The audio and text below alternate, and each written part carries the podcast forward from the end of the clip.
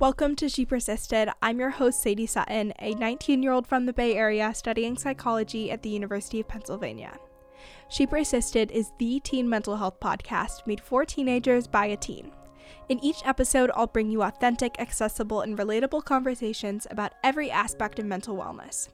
You can expect evidence based teen approved resources, coping skills, including lots of DBT, insights, and education in each piece of content you consume. She Persisted offers you a safe space to feel validated and understood in your struggle while encouraging you to take ownership of your journey and build your life worth living. So let's dive in. This week on She Persisted. Here's my advice grief sucks, and it sucks big time. Lean into the suck as much as you can. Lean into it. What do I mean by that? If today you're feeling really sad, just acknowledge that you're feeling sad. Feel the emotion. Sometimes I tell grievers, just put your hand over your heart and see if you can tell what emotion that is. I miss him. And then just say, man, I really miss him. And try to hold on to that emotion of missing him for as long as you can before your mind changes the subject. Hello, hello, and welcome to She Persisted. Today we are talking about a very important and relevant topic because it is the holidays, and grief is something that can come up for a lot of people, especially around the holiday season as you participate in traditions, and spend time with family members and friends. If you have lost a loved one, it can be a really difficult time to navigate emotions that come up, and your mental health can struggle as a result. Today's guest is Sharon Brubaker. She's a grief specialist. As many of you guys know, grief is a subject that most people are not comfortable with, but it's really unique in that it's one of the few things that will affect every single person at some point in their life. And so, Sharon is on the podcast today to talk about why we don't teach grieving skills at a young age. We talk about navigating grief as a teenager and what specific coping skills teens can use if they are grieving. We talk about Sharon's own experiences. We talk about how to support someone grieving, what you can do, what is helpful, what's not helpful and really just a all-encompassing conversation about how to navigate grief yourself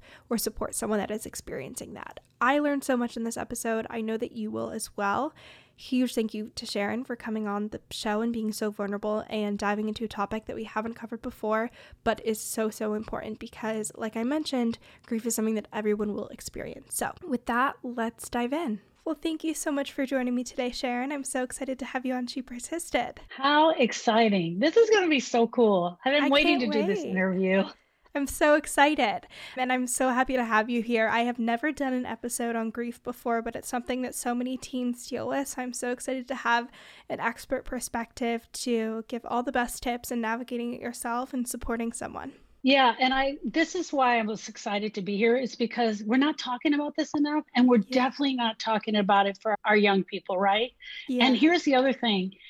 We don't call it grief that's the problem. All the things that hurt our heart and make us feel broken, we're not calling it grief. Yeah. And that's why people think grief only goes with death. Yeah. What are some other labels that people use for grief as an emotion or an experience other than actually labeling it? So, breakup of a romantic relationship, right? Mm-hmm. How about, and I'm going to try to think of some things uh, for for this age group, but yeah, really liking a guy and then him going for your girlfriend. That's a grieving experience, right? Yeah. Yeah. Rough. Right. And so having him go for your girlfriend or you know having friends we do a lot of this as girlfriends we we're in there we're supporting each other but then all of a sudden we turn turn on that friend that's yeah. a grieving experience a grieving experience is anything that your heart feels that hurts anything that hurts your heart is a grieving experience. We unfortunately we only use it with death, but being bullied in school is a grieving experience. When I was a senior in high school, I tell this story quite often. Now I'm telling it on a podcast. my boyfriend that I was in love with and thought I was going to marry for the rest of my life got another girl pregnant. Oh my Talk goodness. about a grieving experience. I yeah. mean, think about that. Here I was totally in love. He was my first love. I loved him immensely. I believe he loved me also. I just think we got, you know, we things happened and we got confused. And then he started hanging out with this other girl and then she got pregnant. I had to keep going to school and oh keep seeing God. her get bigger and bigger. So that was a grieving experience. So anything that causes pain in our heart is a grieving experience. So let me just list a few abortion, breakup of a romantic relationship, having someone in your family go to jail, adoption. If your parents were to adopt and bring in someone new, that's a grieving experience. Having your pet die, your bike getting stolen, your computer breaking, all of those are grieving experiences. Yeah, I think it's really helpful to have the ability to describe it and pinpoint what you're feeling. I think yeah. all of those experiences bring up so many emotions, but being able to label that as grief brings a lot of clarity and then also a sense of peace because you're like, okay, I know I can ask for how to deal with this or I know how to deal with this. When you're like, I'm angry, I'm confused, I'm upset, I'm sad, I'm guilty, all of these different things, it can be really difficult to process through those emotions because you don't even know what you're experiencing. 100%. Imagine if in kindergarten we taught kids grief. Where would we yeah. be? You know, you and I be as women, adults, right? If I had learned grief at a very young age, and not even grief, if I had learned processing emotions, processing emotions, right? So I'm in kindergarten, I get bullied, I run to my teacher. She uses it as a teaching opportunity for the whole entire classroom instead of just saying, and oh, then it's honey, a core memory you? for you for the rest of your life. of your life. And then you're on a podcast and you start talking about it 20 yes. years later. I'm way older than 25 years old, but you know, 50 years later. So if we did that, what a difference and how much more prepared we would be if we talked in, I'm going to put quotes up here, emotions. Yeah. That hurt. That made me sad. And that, here's the deal we have to be allowed to say it but the person hearing it has to be able to receive it and not yeah. comment on it or try to fix it. Yeah. And I think even the pivotal piece of learning how to validate and be there for someone else's emotions and then having a better skill set of how to cope with those yourself are two things that are so missing from our current education system.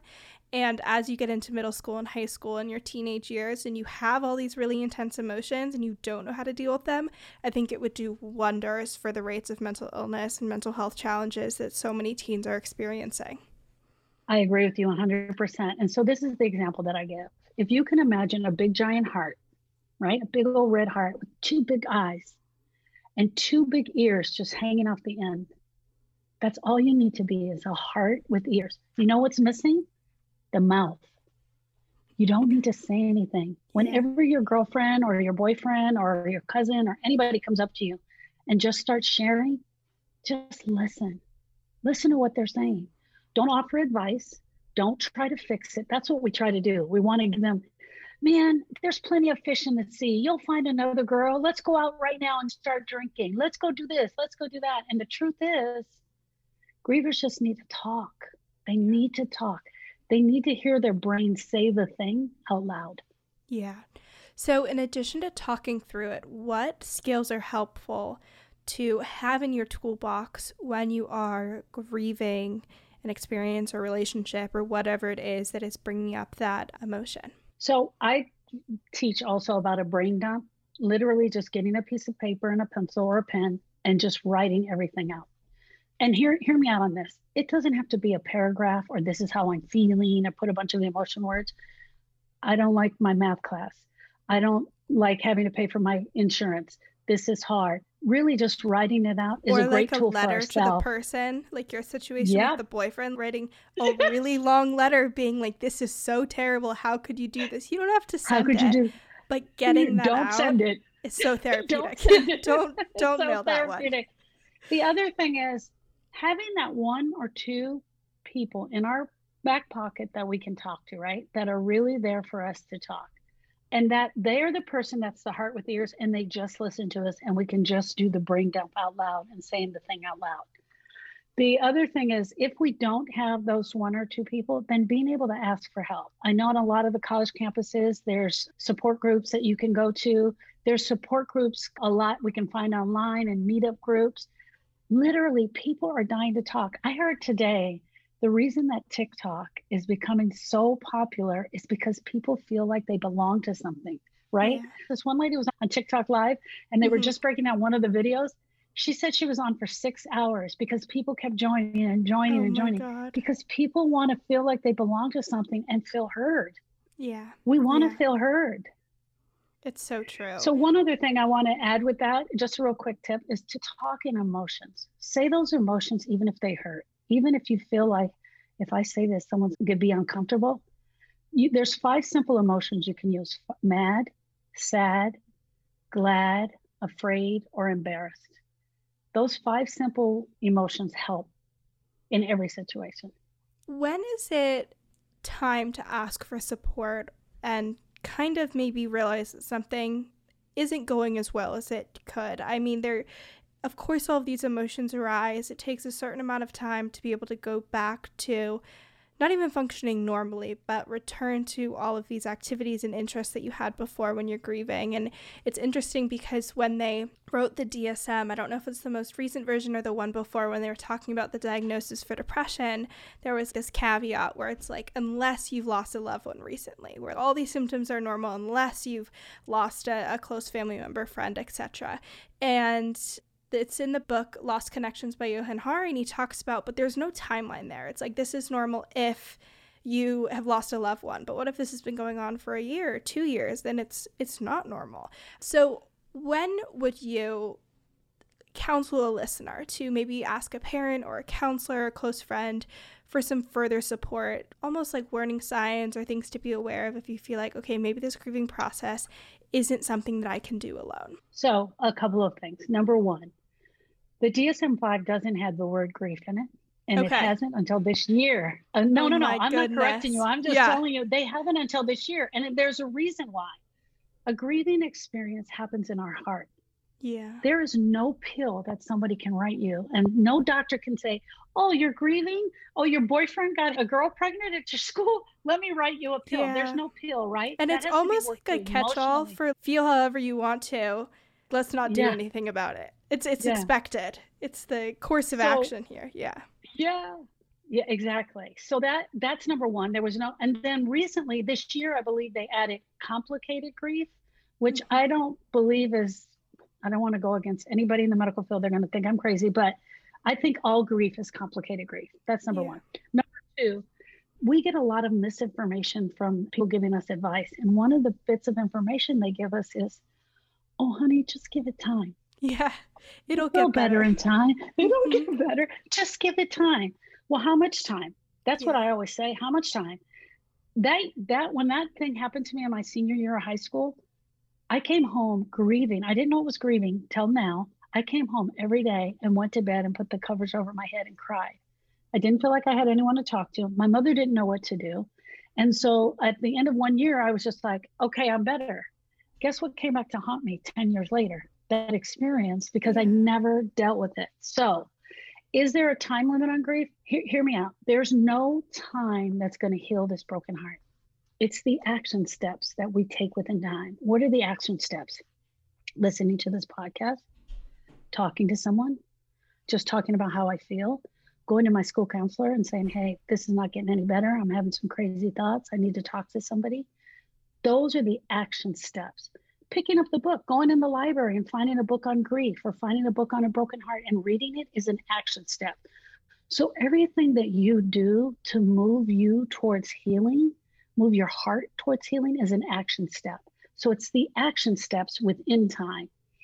If I did nothing, which I did when when I broke up with my boyfriend, if I did nothing, eventually the intensity over time is going to drop down and almost feels like it's taken care of. But the truth is, anybody can come up and just say something and remind you of that moment, and you're right back there again. Today's episode is brought to you by Teen Counseling. Teen Counseling is an online therapy program with over 14,000 licensed therapists within their network. It is BetterHelp's branch of online therapy for teenagers. If you are struggling with grief or struggling with the overwhelming emotions that can come with loss, it might be helpful to work with a therapist or work with a mental health professional. And if you are looking for a therapist, you haven't been able to find one locally, a great option can be teen counseling because you can get talk, text, and video support all from your home without dealing with waitlists and referrals and the very exhausting process that can be finding a therapist. So if you would like to check out teen counseling, you can go to teencounseling.com slash persisted You will fill out a quick survey to answer what you're hoping to work on, whether that is depression, anxiety, grief, relationships, trauma, or something else. And based on that, they will match you with a therapist that meets your needs. So if you are looking for mental health support, I highly recommend teen counseling. You can go to teencounseling.com slash persisted to find a therapist today. What are your thoughts on the seven stages of grief? Do you think that there is accuracy there? Are some of them true? Are they all terrible and you just see them in movies all the time and you're like, what is happening? From your professional perspective, what are your thoughts there? My thought is you can Google my TEDx where I debunk the stages of grief. I love it. Okay. So in 2006, my nephew Austin, you're on at the lake. The one thing that Erica is my sister, Austin's mom, and myself. The one thing we had in common were the five stages of grief. Oh, and so seven. every day, yeah, they're, they're, oh, you goodness. hear seven. There's okay. seven. You hear thirteen. You hear all so many. numbers. so many, right? One of the other stages is anger, right? Mm-hmm. So what would happen is every day I would call her and I would say, "How are you doing?" And then she would give me the stage that she believed that she was in, right? Mm-hmm. She said she was in denial. That's the stage. Yeah. And I said, How could you be in denial? And I whispered, You know that he died, right? Almost like she was losing her mind. Yeah. How is it that after seven months of someone dying, you can be in denial? So I started to take a deep dive into these stages. I did an intense study on them. And it turns out Dr. Elisabeth Kubler Ross actually wrote 13 stages for the dying person. So when you were giving a life altering disease, she wrote these stages for her interns. One of the interns became a psychiatrist and he took five of the stages and he attached them to grief and did to us a huge disservice. So hear me out. You can be angry when someone dies. You can be angry when your boyfriend cheats on you. You can be in disbelief. You can even come to acceptance. You can bargain with God to please bring them back. You absolutely can have those. And some days you may actually laugh you may actually enjoy a bowl of ice cream, but the truth is, your heart is still broken. Your heart is still broken. When you're at that point where you kind of have that acceptance of I'm feeling heartbroken, that is just something that is coming with this experience. Is that we're working through the experience rather than just moving on and waiting for a certain amount of time to pass? Or do you think that's just something that's always there and that always is kind of part of your emotional experience? So, four years ago, I lost my very best friend of 15 years. Her name was also Sharon. And she used to tell everybody, We're Sharon squared. And I was like, Stop saying that. That's so lame. but anyway, now I wish she was here to say yeah. it. So, I'm going to share my experience. Number one, my sister and I, we don't teach closure because we sound like it's closing the door on your relationship. Yeah. We teach completion. You walk a journey with everybody you meet in your life even if you only meet them in your class and you just have one semester with them, you walked a journey with that person. I walked a journey with Sharon from the day that I met her until the day she left this earth. We were best friends. We were inseparable. We talked on the phone 10 times a day. We could talk about what color drapes to hang in our living room for like three hours, right? When she left, I needed to complete my relationship with her and come full circle. Now, there are days that I absolutely miss her there are days that are, man, I really need Sharon. I could talk to her about this. She would give me the best advice. There are days I absolutely missed her. But I am living my best life and filled with love for her. I, I'm really filled with love for her. I, I will miss her until the day I leave this earth, but I'm not broken. I can function. I go to events. I talk about her. I can look at pictures of her and I together. If you met my sister Erica, you would say the same thing about her. She talks about her boys. She shares about her boys she's last week she was at the fair. You know she travels. She's living her best life with them in her heart and she knows that she had a relationship with them but she's not broken. I do meet people 10 20 30 years. It's as if they just had the loss because they didn't do the work. Yeah. So in those early days what is first step or first couple of things that you can do to either sit in that emotion, whatever those beginning parts of the work is. And it's probably definitely not diving through it or being like, this relationship is complete, next step. But those early days when you're like, okay, I want to start to work through this, I don't want to just avoid, but it's still really raw and real and overwhelming, what advice would you give? That's a great question. I love that question. So, what we find that most grievers do is they do one of three things they resist who wants to grieve? Yeah. They resist. It's almost like they push back. They react. So we react by crying. Sometimes we think by reacting, by yelling and screaming and causing a big scene, that we're getting out grieving emotions, but that's just reacting. Or we avoid. We avoid altogether. Okay, I'm not going that way. Oh, I'm going to go to sleep. I don't want to th- deal with this. Remember, I said I came home and put the yeah. covers over my head? So we do one of those three things. Here's my advice grief sucks, and it sucks big time. Lean into the suck as much as you can. Lean into it. What do I mean by that? If today you're feeling really sad, just acknowledge that you're feeling sad. And just like you said, feel the emotions. Sometimes I tell grievers, just put your hand over your heart and see if you can tell what emotion that is. I miss him. And then just say, man, I really miss him. And try to hold on to that emotion of missing him for as long as you can before your mind changes the subject. Yeah. And then the next time it comes around, try to do it again. Be open, talk, cry, feel comfortable crying in front of people, journal if you have to.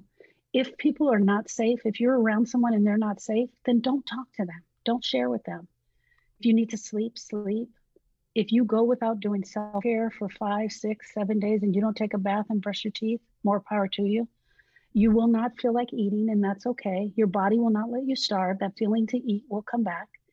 Typically, most grievers around the three to four months are ready to start at least talking about doing some work. And they're really ready to do the work around six months. Prior to that, your body is in such disbelief that this has even happened. You got to just let it start coming in a little bit at a time and a little bit at a time. What advice do you give for people not that have a warning sign that a grief is coming, but if you have a loved one that has like a terminal illness or you are losing a friend that's moving away or something like that, maybe you're like something's not right. Is there ways to kind of not really prepare yourself, but I feel like those stages of grief, if you can even call them yeah. that, those emotions do sometimes show up there as well, whether it's the denial or the bargaining or the problem solving. So, what advice would you give if it hasn't happened yet? So, you're not even able to process those emotions, but you know that you're going to be dealing with grief in the upcoming months, years, etc. So, uh, a few years ago, my father passed away of cancer. And I remember standing at his bed trying to get my body to feel what I was going to feel, right? Yeah. So I was standing there and I was like, you can't, it won't do it. It just yeah. won't do it. But one of the things we can do, because you you won't be able to feel the emotions yet, but we can grieve in real time. And what do I mean by that? Have the conversations. Have the conversations. There was five of us. We went to our dad's bed and we had a really great conversation with him. And I said to him, Thank you so much for being on this journey with me. And thank you for taking care of me. And thank you for loving me. And I want you to know I love you. And I'm so honored that we got to do this together. Those were my exact words. And he put his finger up and he said, You be good. Because we weren't a family that says, I love you. And I love that story. And it's still so precious in my heart. That was grieving in real time. Most of the time, what happens is what is broken in our heart is all the things we never got a chance to say right? So for, go back to when I was a senior in high school. I never got the chance to tell him, "You jerk." Yeah. What, how could you do this to me? Like I never got a chance to say that or tell her how I felt about her. Instead, I held it in and took it with me for 20 years. With my dad, I was able to share with him. So one, I would say grieve in real time as much as possible. Talk to the person, have a conversation. Tell him the things that you need him to know, he or she, the things you need to know talk with others around you for sure. Write things out, write a note, give them the note. If you can't say the thing in person, try to write it out. And there's no way to prepare for what's going to happen, but be open to the fact of what's going to happen and knowing yeah. it's going to happen. I love that. If listeners are trying to support someone that is navigating this, I feel like the quintessential thing is you give someone a casserole or some flowers. Is that helpful? Is that what being on the receiving end, you're like, this is so great that I have all these flowers in my house, or this casserole was actually really helpful. In your experience, what was helpful? What would you advise listeners to do if they want to support someone? They're going to be that open listening ear without giving advice if someone comes to them. But is there anything that makes it a little bit easier and just lets people know that, like, I'm here if you need it and it's okay if you don't, but kind of making sure that that people know that you're in their corner. So, number one, the griever doesn't want the casserole. They don't want the casserole. They're like, I don't want this dead casserole. I rather fit have, in the freezer. You know, what am I supposed to do I with it? I yeah. rather have my friend back. But here's the deal: the casserole is not just for the griever; it's for all the people that are coming to love up on the griever. So I'm just talking about in general. The griever's not going to want it because they don't want that that thing. They don't want you coming to their house with stuff. Here's what I bring when I show up at a griever's house and if I get the call really early, I bring a case of water, I bring a pad of paper and a pencil. And these all sound so crazy, but I'll tell you why. I bring a case of water, especially if I'm there right when I found out that someone they've lost someone or a tragedy has happened, because now all the casseroles are coming. And those people are coming, and the people who are having the grieving experience, maybe they don't have water at their house, but a case of water sitting on the counter, it's like at least we can offer you some water, right? That yeah. do that. The pad of paper and the pencil is because the phone is going to start ringing off the hook. Not necessarily the house phone, but everyone's cell phone. What's going on? What's happening? And the griever might be in the room crying and grieving. Whoever is there can now take a note. And that that pad can be there for anyone who's there. Anyone who comes by to bring a casserole, Mrs. Smith came by and brought a chicken casserole, and now the griever knows who brought what. That's why I bring those three things. The other thing that I do is I may hang out for two or three days just to see what they need. I may bring a casserole myself. I'm just there helping to pick up their house. The funeral may happen or that car accident may be over, whatever it may be, may be over. Two or three weeks after that is when you need to go back. Because hear me out. We have a loss. Everyone shows up, they do everything they're supposed to do, and then they they're gone. And guess what? It becomes crickets for the griever. Write down the special days, write down their loved one's birthday, text them on that special day, text them on Halloween, text them on Groundhog's Day. We don't know what they're feeling. So reach out to them and love up to them all the way through.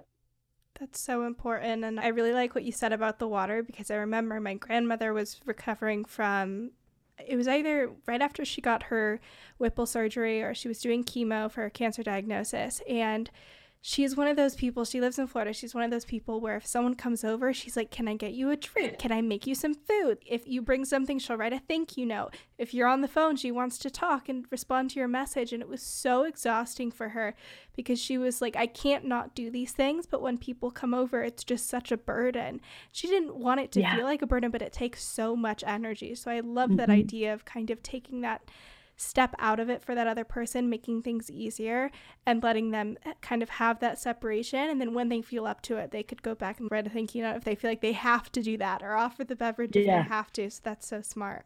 That's it's amazing. really crazy how in, in those first few days, people are showing up, the talking is going on, the casseroles are showing up. And as the griever, it's overwhelming. Yeah. But yet they need it, but they don't want it. It's it's a mixed yeah. bag of tricks, right? It's yeah. conflicted feelings. They have conflicted feelings. I need you here, but I don't want you here. Yeah. She said the funniest thing was if they brought something that was in a Tupperware, and she was like, but now I have to wash the Tupperware and bring it back to you with a thank you note on it. Why couldn't you have just brought it in plastic? Because she was like, this is so much more work. And it's something you would yeah. never think of until someone's been in that position. You're like, okay, got it. I will bring it in a plastic bag. I got you. Yeah. So they have less. So we had a do. friend yeah, exactly. We had a friend and their son tragically died by suicide. And that was, I showed up with the bottle of water, the notepad, and the pencil. And she was like, Why'd you bring me a notepad? I said, I just brought it in case you need it. I'm going to leave it right here on the table. Well, because of their situation, they were getting calls from police detectives and newspapers. And she called me three days later. She was like, Thank you for that notepad. It's yeah. like everybody's been writing it and they've been using it, and it has helped so much. And mm-hmm. how I figured that out was I brought a notepad over when Austin died and we used the notepad for everything. Yeah. People are coming, flying in. Oh, so and so is coming to LAX. They're going to be on this flight. This one's coming here. They're going to be on this flight. So everybody can use the notepad. That's so smart. If there was one thing you could say to someone that is knee deep in the grieving process right now, they don't see not the light at the end of the tunnel, but they don't see the other side of this, what would you say to them? It's going to get better. I promise you. I promise you it will get better. You need to get some help because we don't know. We didn't come here with instruction book on how to grieve. We didn't come here with the instruction book on how to be married or how to raise children either. So why would we think we knew how to grieve? Right? Yeah. For me, I've had to learn how to be married. I've had to learn how to raise my children. I've also had to learn how to grieve.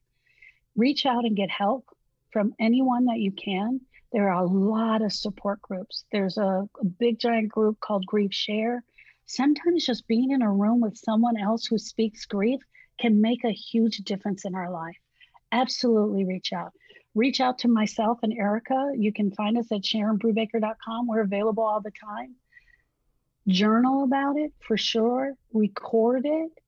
Make videotapes of it as you're going through it so you can remember what you're going through but more importantly, is do something, get some sort of help, whatever you feel you need. And simply talking about it makes a difference. So it's like taking your heart and emptying it out when you get to share all that, even to the ugly cry, you know, where snot's running down your nose and you're just like, it will help. It relieves some of the pressure. I love that. Thank you so, so much for sharing so much wisdom and insight. And this is such a valuable conversation that I know is going to help so many people. Your website will be in the show notes. Do you have any social medias that people can follow you at if they want to keep consuming your content? So I'm on Instagram and Facebook for sure. They can find me there. I will be on TikTok soon. I'm trying that out. So that's probably Amazing. why I was talking about TikTok.